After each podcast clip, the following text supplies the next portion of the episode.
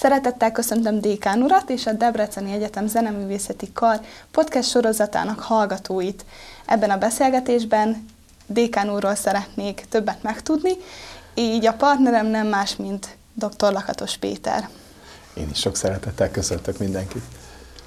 Első kérdésként, hogyan került Dékán úr Debrecenbe, és milyen volt itt tanítani a kezdetekben? Izgalmas, izgalmas kérdés, mert vissza kell mennünk a régi szép időkbe. Általában úgy van az én életemben, hogy mindegyik gyermekem születéséhez kötődik valamilyen fontos esemény az életünkben. A második leányom született, amikor engem Dufek tanár úr hívott ide tanítani.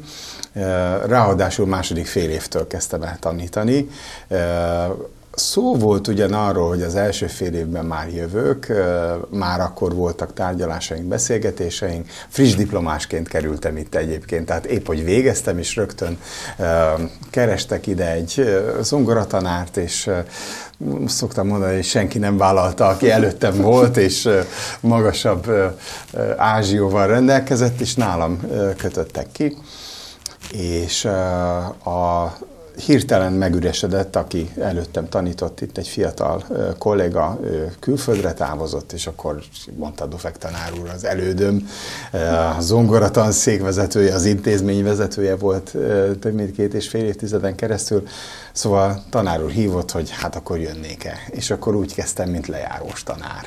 És hát, hogy milyen volt lejárós tanárként elkezdeni, ez jó, mert most meg tudom érteni azokat a kollégákat, akik lejárósak, ugyanis néhány év után családommal együtt leköltöztünk Debrecenbe, úgyhogy most már én is debreceniként, helyi oktatóként, helyi erőként erősítem a csapatot. De izgalmas volt lejönni egyik nap, itt aludni, akkor még teljesen húzatos tanári szálláson. Volt egy kollégám, aki sapkában aludt, hogy túlélje az éjszakát és hát itt voltak a növendékek, és izgalmas volt elkezdeni tanítani. Előtte tanítottam már ö, alsó fokon, kicsi gyerekeket szerettem, de nem volt teljesen az én világom és nagyon nagy élmény volt elkezdeni végre eh, fiatal felnőttekkel foglalkozni, ahol komoly munkát lehet eh, végezni, és lehet beszélgetni az élet dolgairól, és eh, egyáltalán mélyebb összefüggéseket is meg lehet világítani a dolgokba. Úgyhogy nagyon élveztem, jó volt, egy ilyen hős korszak volt az én életemben ez az első időszak. Aztán leköltöztünk, ahogy említettem, és most már én is helyiként könnyebben beérek az intézménybe, könnyebben hazajövök, bemegyek minden este, minden nap a koncertekre, a dolgokra, úgyhogy most már itt vagyok teljes mértékben akkor teljesen megtalálta tanár úr a számítását ebben az intézményben, és a városban is. Tulajdonképpen igen, hát én elég sok mindennel foglalkozom, tehát nem csak a, a zene tölti ki az életemet, különböző területeken az életemben vannak vezetői feladataim, meg egyéb dolgok, úgyhogy nem is a, kar miatt jöttem uh-huh. elsősorban Debrecenbe, hanem egy lelkészi feladatot láttam el sokáig, de azt hiszem, hogy, hogy a karon is végre azt csinálhatom, meg azzal foglalkozhatok, amit úgy gondolom, hogy nekem van kitalálva. Ennek nagyon örülünk. És milyen volt akkoriban az intézmény? Mi volt az, ami nagyon-nagyon tetszett Dékán úrnak?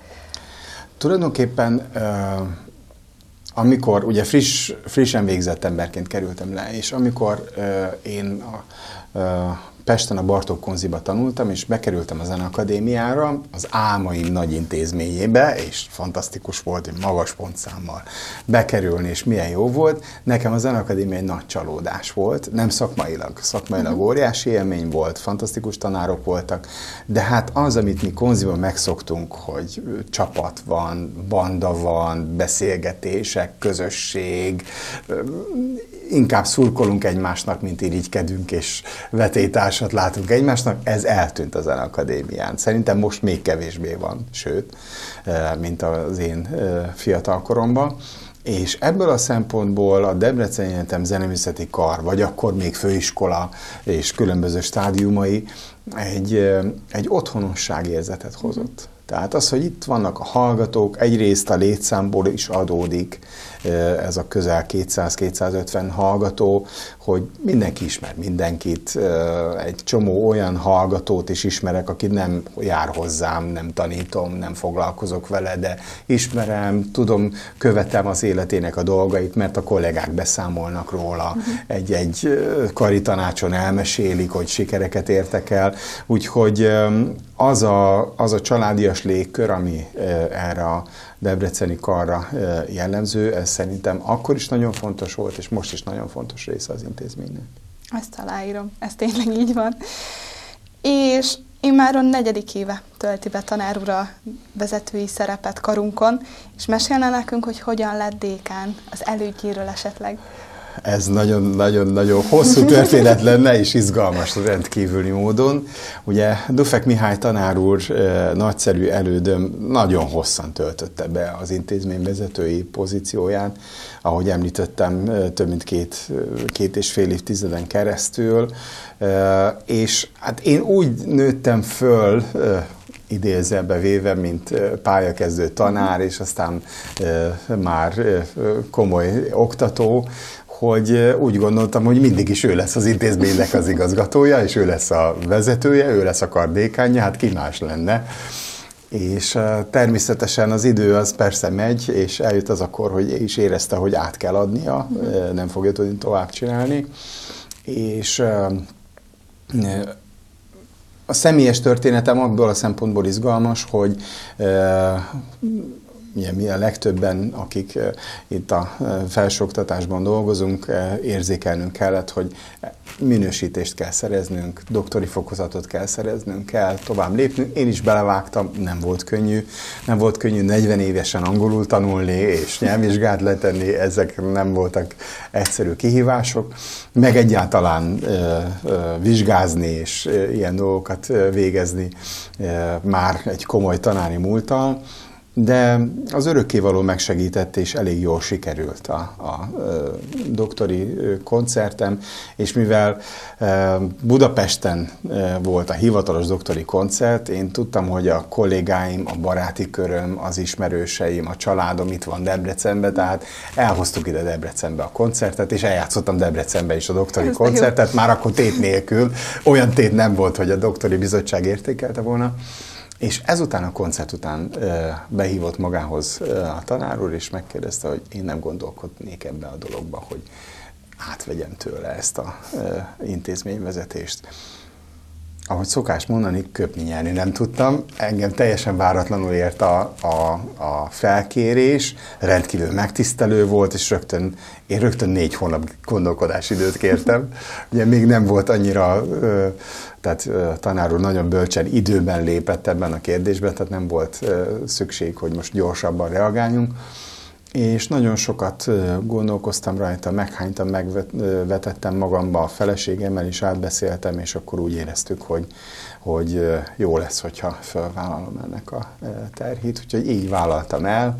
Most már túl vagyok az első cikluson, elkezdtem a másodikat, én most már egy kicsit jobban tudom, hogy mi merre, hány méter, de azt hiszem, hogy, hogy egy, egy szép időszakot tudhatunk magunk mögött, sok fontos produkció született, szép sikereket értünk el a karban, jó jelentkezéseink vannak, úgyhogy bizakodva tekintünk előre, hogy ez így fog fejlődni. Ennek nagyon örülök.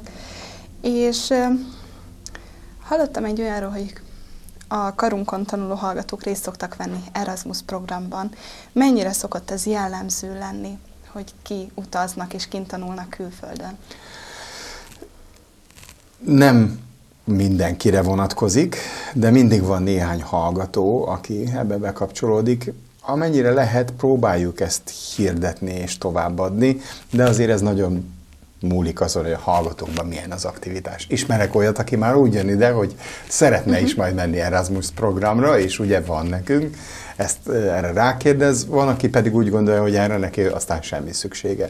Én nagyon bátorítani szoktam mindenkit, aki fölteszi ezt a kérdést, hogy menjen -e, mert szerintem fontos világot látni, érdemes megtanulni másoknak a, a világlátását, a zenéhez való hozzáállását, hogyan tanítanak, és hát, hát fantasztikus külföldi kollégák vannak, akiket el lehet érni az Erasmus programon keresztül de minden évben van 5 és 10 között olyan hallgató, aki, aki ez, ebbe az irányba szeretne elmenni. Tudok olyan fiatal párról is, aki már fiatal párként került ki Erasmusra, és így végezték ezt a programot, és akik visszajöttek az Erasmusról, azok mind nagyon-nagyon pozitív beszámolókkal jöttek és meséltek arról, hogy miket tanultak, mit, mik, mik jöttek át, és fontos volt ez a szakmai fejlődésük szempontjából. És mint oktatók, ők támogatók közeg ennek, mint főtejtanárok? Természetesen, sőt, van az Erasmusnak egy olyan része, hogy maguk az oktatók is mehetnek, uh-huh. és uh, több olyan oktatónk van, aki rendszeresen szokott járni uh, külföldre is uh, tanítani, de ők is nagyon támogatják. Igen, mert azt látjuk, hogy ahogy említettem, egy családias kar vagyunk, de ami a oktatói gárda döntő többségének a legfontosabb az, hogy a hallgató be tudja futni azt a pályát, amire, amire ő képes. És ebben nagyon nagy segítséget adhat egy külföldi inspiráció, egy kurzus, egy továbbtanulás. Ugye én zongorista vagyok, zongora szakon tanítunk, ott egymás között is előfordul, hogy elküldjük a, egymáshoz a hallgatókat. Uh-huh. Sokszor van az, hogy két tanár tanítja azt egy-egy hallgató, de két főtáj tanára is van. Már csak azért, hogy minél több mindent tudjon magába szívni, és minél több irányból kapjon impulzust, és ez segítse a munkáját. Úgymond ne csak egy tanár inspirációja hassa át, hanem így kettő van, is. Így van, így van. Ez azért nagyon jó lehetőség. És a karon végző hallgatóknak milyen az elhelyezkedési lehetőség? Erről tudná nekem tanár úr mesélni egy kicsit? Azt hiszem, hogy a zenei felsőoktatásban ezt mindenki elmondhatja, így mi is, hogy, hogy nagyon magas a elhelyezkedési rátánk. Uh-huh. Ugye mi nem csak egy önálló zeneművészeti intézmény vagyunk, hanem a Debreceni Egyetem zeneművészeti kara. Itt 14 kar van. Szokták mondani, hogy két kar van, ahol biztos az elhelyezkedés, az a fogorvos és a zeneművészet. Tehát itt biztos, hogy van állás. Tulajdonképpen az, azt lehet látni, hogy a hallgatóink nagy része a felsőbb évfolyamban már kipróbálja magát helyettesítő tanárként, vagy, vagy már nem is csak helyettesít, hanem beugrik, mert, mert szükség van arra, hogy a munkájával segítse egy-egy zenéskolának az életét. És sokszor előfordul, hogy aki már elkezd a, a, az egyetemi éve alatt tanítani, ugyanúgy majd el is helyezkedik, ahogy, ahogy befejezi, ahogy megszerezi a diplomáját. Szoktuk mondani, hogy a megye zenei élete, zeneoktatása nem is működne, hogyha a karhallgatói nem vennének ebben részt. És ez nagyon megnyugtató, azt gondolom, hogy aki egy ilyen életpályát választ, szoktam azt mondani, hogy mekkora dolog az, hogy mi, akik zenészek vagyunk, általában nagyon szeretünk zenélni. Ez a hobbink, ez a mindenünk, és akkor utána még ezzel foglalkozhatunk, és ezt taníthatjuk. Tehát azért ez egy különleges ajándék. E, de azt hiszem, hogy, hogy e, nincs elhelyezkedési gondja senkinek sem, aki, aki hozzánk jön, és utána itt szeretne valahol a környéken, vagy akár Budapesten, vagy az ország másik részében elhelyezkedni, mert van állás lehetőség. Vagy a tanári pályán kívül még a zenekari lehetőségek is nyitottak. Abszolút. A Mert helyi is. szimfonikus zenekar uh-huh. nagyon számít ránk, és építkezik is azokból a hallgatókból, akik tehetségesek, és ott helytállnak. Minden évben kerül be hallgatónk. A Kodály Filharmóniába kerülnek be hallgatóink a Kodály kórusba, mint az ország egyik kiemelkedő professzionális kórusába, de a környéken, vagy Budapesten most most nemrég hallottam, az egyik ütőhangszeres hallgatónk az állami operaházban Igen. kapott állást, úgyhogy, és még most fog diplomázni, igen. tehát még, még igen, hallgatónk. Igen. Úgyhogy azt gondolom, hogy van egy ilyen irányú professzionális szakmai mozgás is, ami, ami kinyitja a világot, meg a lehetőséget a hallgatók előtt. Hát azért ez hallgatói szempontból is kifejezetten jó. Még egy gyors kérdés, milyen célok és irányok, elképzelések vannak Dékán úr fejében, ha lehet ilyet kérdeznem? Mennyi ideje van? Nagyon-nagyon sok. Akkor csak röviden Én csak röviden, igen. Nagyon-nagyon sok. Ugye Azért is gondolkoztam annak idején négy hónapig, hogy, hogy fölvállalok-e egy ilyen vezetői pozíciót, mert egy vezetői pozícióban az embernek kell, hogy legyen jövőképe, és kell, hogy legyenek irányok, amiket fölvállal. Uh-huh. Azt viszont jó alaposan át kell gondolni, és utána képviselni, és szisztematikusan dolgozni azért, hogy ezt meg is tudja az ember valósítani. Azt látom, hogy a zenei felsőoktatási intézmények különböző stratégiákat és különböző elképzeléseket alakítanak ki, akiket ismerünk, és ahogy látjuk a, a szakokat. Jelenleg nálunk van a legtöbb végezhető szak, a legtöbbféle képzés, amire lehet jelentkezni, és elképzeléseink szerint ez még csak bővül. Uh-huh. Tehát a mi elképzelésünk, a mi koncepciónk az, hogy a lehető legszélesebb skálát szeretnénk fölmutatni a, a zenei felsőoktatásban, ahol ami, aki szeretne bármilyen irányba tovább tanulni, és a zenével kapcsolatos, akkor ez nálunk legyen, és nálunk megtalálja helyét. Hát amiért most küzdünk egy kicsit szélmalom harcban, kicsit hátszéllel, az például a könnyű zene, ami, ami fontos.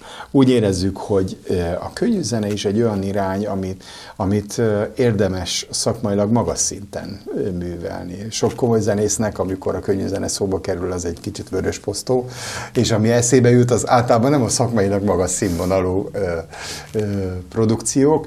Szoktam mondani, hogy a igazán szakmailag kvalifikált könnyűzenei produkciókat ugyanan kevesen hallgatják, mint a komoly zenei produkciókat, úgy ámblok. De ott is komoly hangszeres tudásra, elméleti tudásra, össz, összjátékra van szükség, úgyhogy szeretnénk ebben is egy utat kezdeni, és eljutni oda, hogy valaki, aki ebbe az irányba szeretne, akkor tanulhasson ebben az irányban, végezhessen.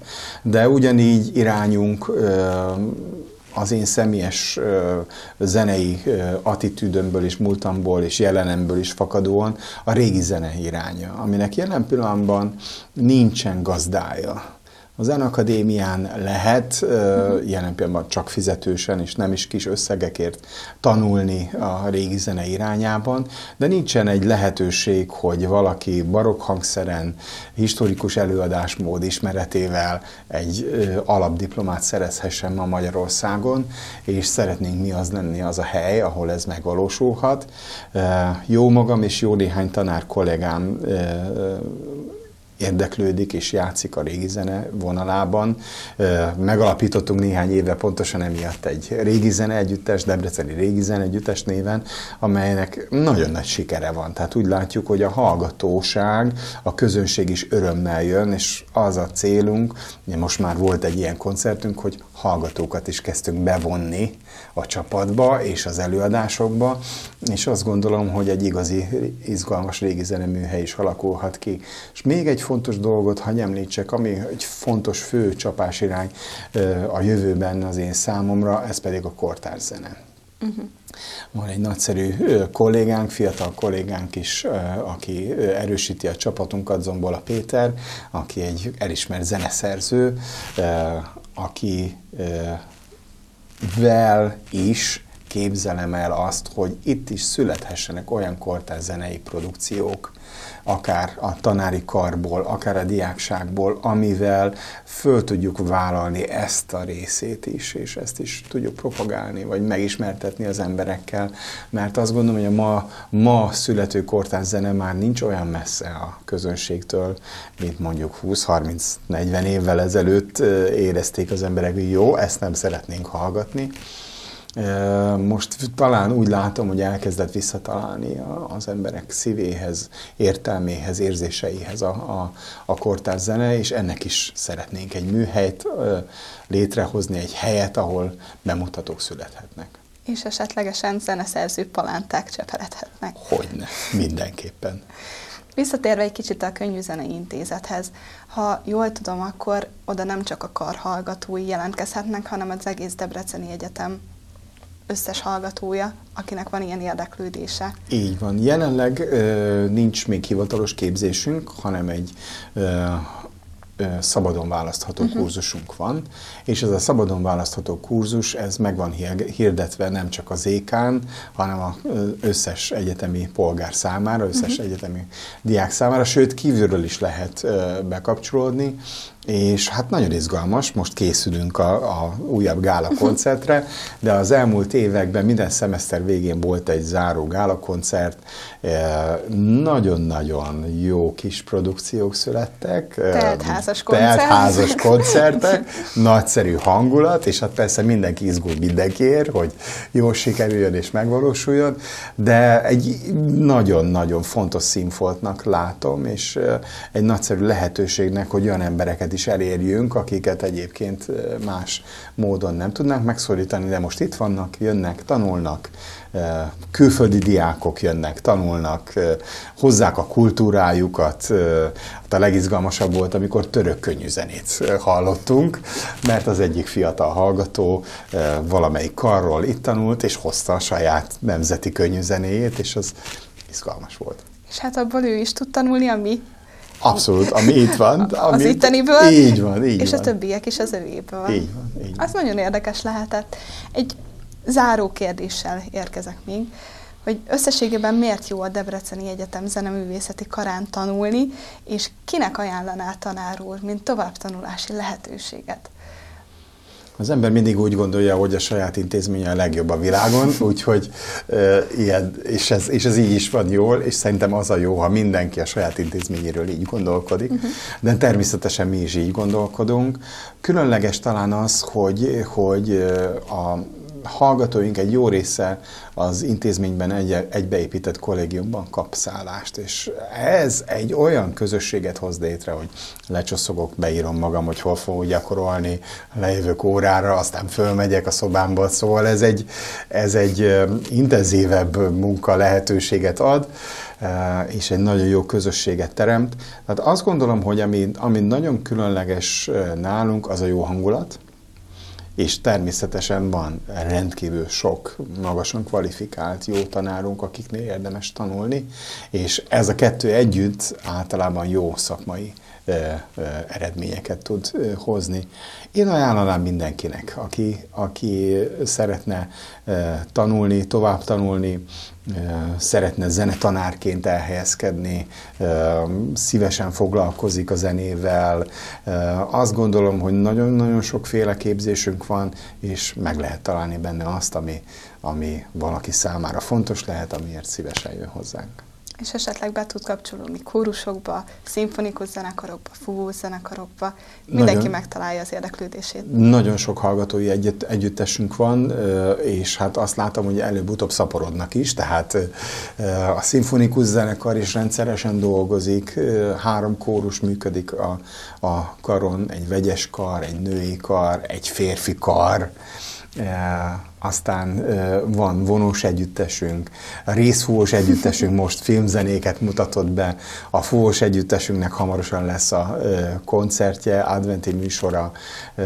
Nagyon intenzív munka folyik, és nagyon, nagyon fontosnak látom. Én, én a magam részéről ambicionálom, és amióta a vezetésben erre lehetőségem van, segítem is, hogy minden évben legyen legalább egy olyan produkció, amiben a kar jó része részt vesz, és be tud kapcsolódni, akár a kóruson keresztül, a zenekaron keresztül, szólistaként, és helyet kap, lehetőséget kap, mert azt gondolom, hogy azokat így együtt átélünk, és együtt megvalósítunk, és kipróbálunk. Volt arra példa, hogy a, a Figaro házassága Mozart operájából tudtunk két este is egy-egy előadást létrehozni, külön szereposztással, és hát az egy nagy dolog volt a hallgatók beülni a zenekari árokba, mert a színház rendelkezésünkre bocsátott az épületet, együtt tudtunk működni, díszletek, közönség, szünet, mindenféle dolog, ami ehhez hozzá tartozik, az egésznek a milliója. Azt gondolom, hogy, hogy sok ilyen jellegű produkció vár még ránk a jövőben, de ezek mindig egy feledhetetlen élményt jelentenek a nálunk tanulóknak. Köszönöm szépen, a legjobbakat kívánom tanár úrnak, és köszönöm ezt a beszélgetést. Én is köszönöm a lehetőséget.